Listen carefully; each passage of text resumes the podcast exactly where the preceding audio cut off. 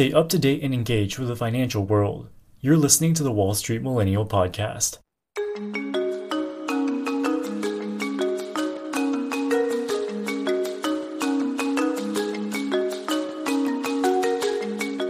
In February of 2022, Russia shocked the world with its invasion of Ukraine, and it doesn't look like this conflict will be resolved anytime soon. The most obvious impact is the devastation on the ground in Ukraine, with tens of thousands dead and close to 10 million people forced to leave their homes.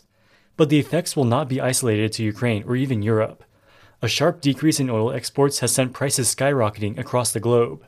But perhaps even more concerning is the fact that Russia and Ukraine are both major exporters of food, collectively accounting for around 30% of global wheat, corn, and barley exports, and 64% of sunflower oil. With Ukraine now an active war zone and their access to maritime export routes blockaded by the Russian Navy, these exports could fall close to zero. We've already seen global wheat prices surge by more than 20% since the beginning of the war, and we haven't even seen the full brunt of the impact yet. The wheat harvesting season in both Ukraine and Russia is in July and August. Importing nations adjust their stockpiles in anticipation of that harvest. When exports end up being 30, 40, or even 50% lower than usual, it's hard to overstate how devastating the effects will be. And this massive supply disruption could not have come at a worse time. Governments around the world have borrowed heavily to deal with the pandemic. This, along with related supply chain issues, have caused 40 year high inflation rates throughout most of the developed world. The global food price index increased by 30% in 2020 and 2021 as a result of COVID, and a further 20% as a result of the war. That means that food is less affordable today than it has ever been in the past.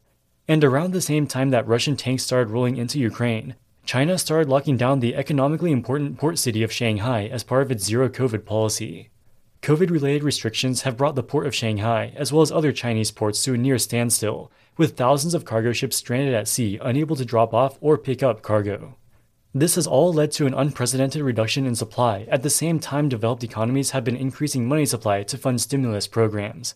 Decreased supply and increased demand will always lead to one outcome stagflation. Central banks around the world have finally started to raise interest rates in an attempt to combat inflationary pressure. But no matter how creative they become, the Fed has zero ability to increase Ukraine's wheat exports or solve the supply chain bottlenecks in China. As the days go by, it's looking more and more likely that we're heading into an era of stagflation, with slow economic growth combined with high and persistent inflation. The majority of Ukraine's farmland is in the large open plains of the country's eastern regions. Unfortunately, these are the regions most heavily impacted by the current war. Many of these places are in active war zones, and it's impossible to maintain fields or harvest your crops under these conditions. Even in areas where fighting has stopped, landmines and other unexploded ordnances have rendered many farms too hazardous to harvest. While Ukraine is usually a large exporter of grain, this year they probably won't even have enough to feed themselves, let alone export it to other nations. And even if they did have any excess, the Russian Navy is preventing them from exporting via the Black Sea, which is their usual trade route. Most of Ukrainian grain exports go to Middle Eastern and African countries, including Egypt, Nigeria, and Turkey, and to a lesser extent Asian countries like Indonesia and Bangladesh. The US is a net exporter of grain and doesn't import any from Ukraine or Russia but prices are global.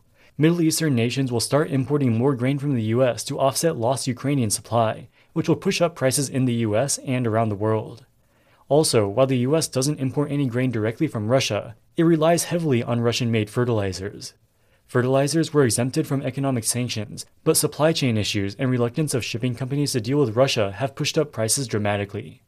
Poorer countries in the Middle East and Africa will face intense food security crises. With prices skyrocketing, many families simply won't have enough money to put food on the table, and malnutrition will increase.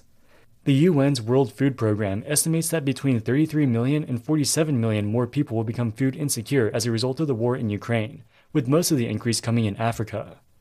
While developed countries in Western Europe and the US probably won't have problems with malnutrition, food prices will go up, which will put further strain on people's budgets, which were already stretched thin by 40 year high inflation.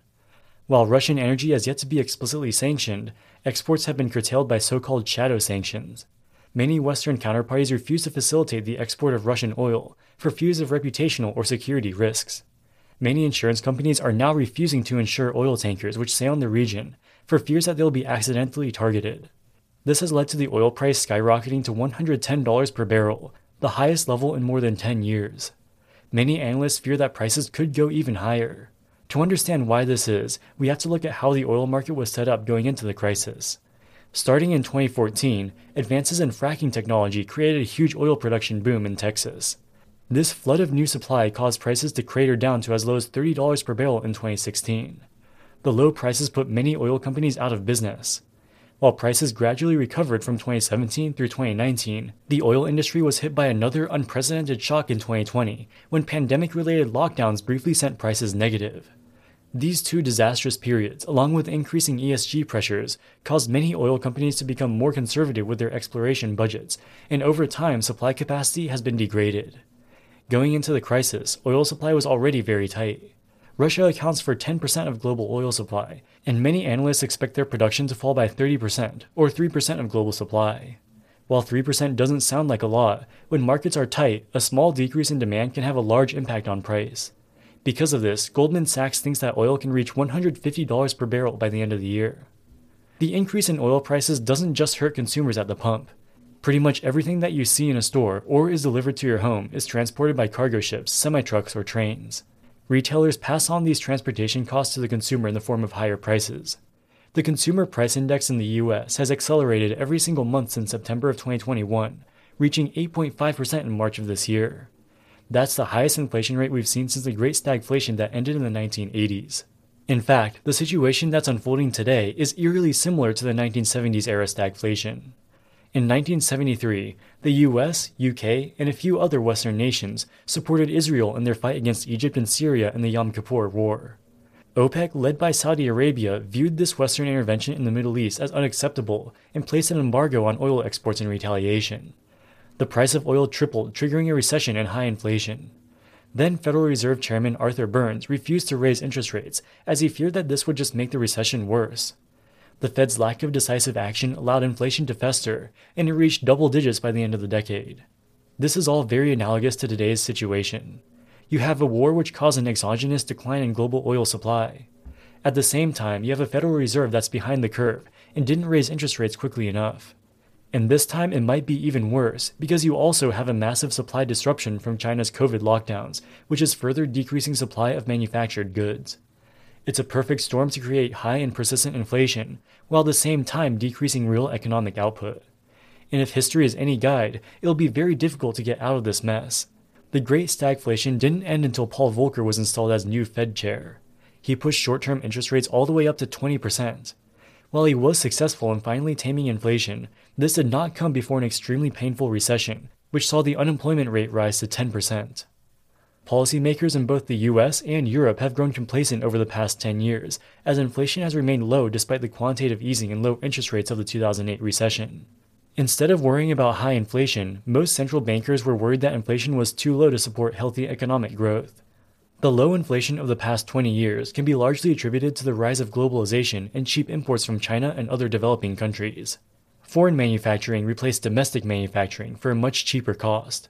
The pandemic exposed the vulnerability of globalized supply chains, and almost every country is trying to bring strategic manufacturing back onshore. This has been exemplified with the global chip shortage. The US, China, and Europe are spending hundreds of billions of dollars on incentives to bring semiconductor manufacturing back within their borders. While this is great for domestic manufacturing jobs, it will also increase costs. We can no longer rely on cheap foreign imports to keep inflation down like we have in the prior decade. When you consider all the supply chain headwinds, it's hard to see how the Fed can reduce inflation to acceptable levels without also causing a recession. So how should investors protect themselves in these turbulent times? The S&P 500 has declined by 15%, putting it well into correction territory and within striking distance of a technical bear market.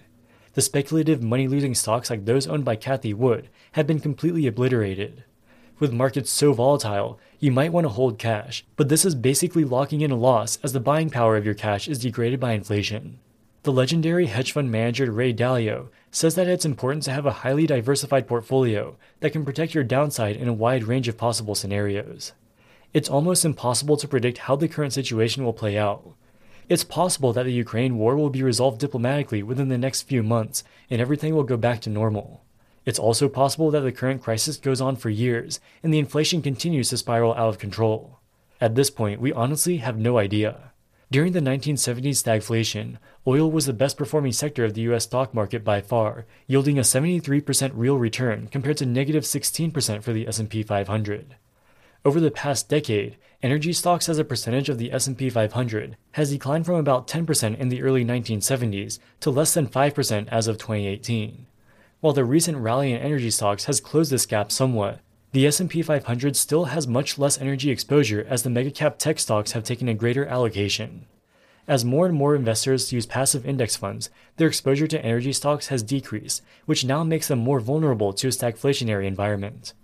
While this video is not financial advice, I personally have increased my allocation to the XLE Energy ETF, which tracks oil stocks in the S&P 500. It's already rallied 35% year to date, which has far outperformed the S&P 500. These companies will benefit tremendously from elevated oil profits, and the forward price to earnings ratio for the ETF is just 10 times, which is a significant discount to the broader market.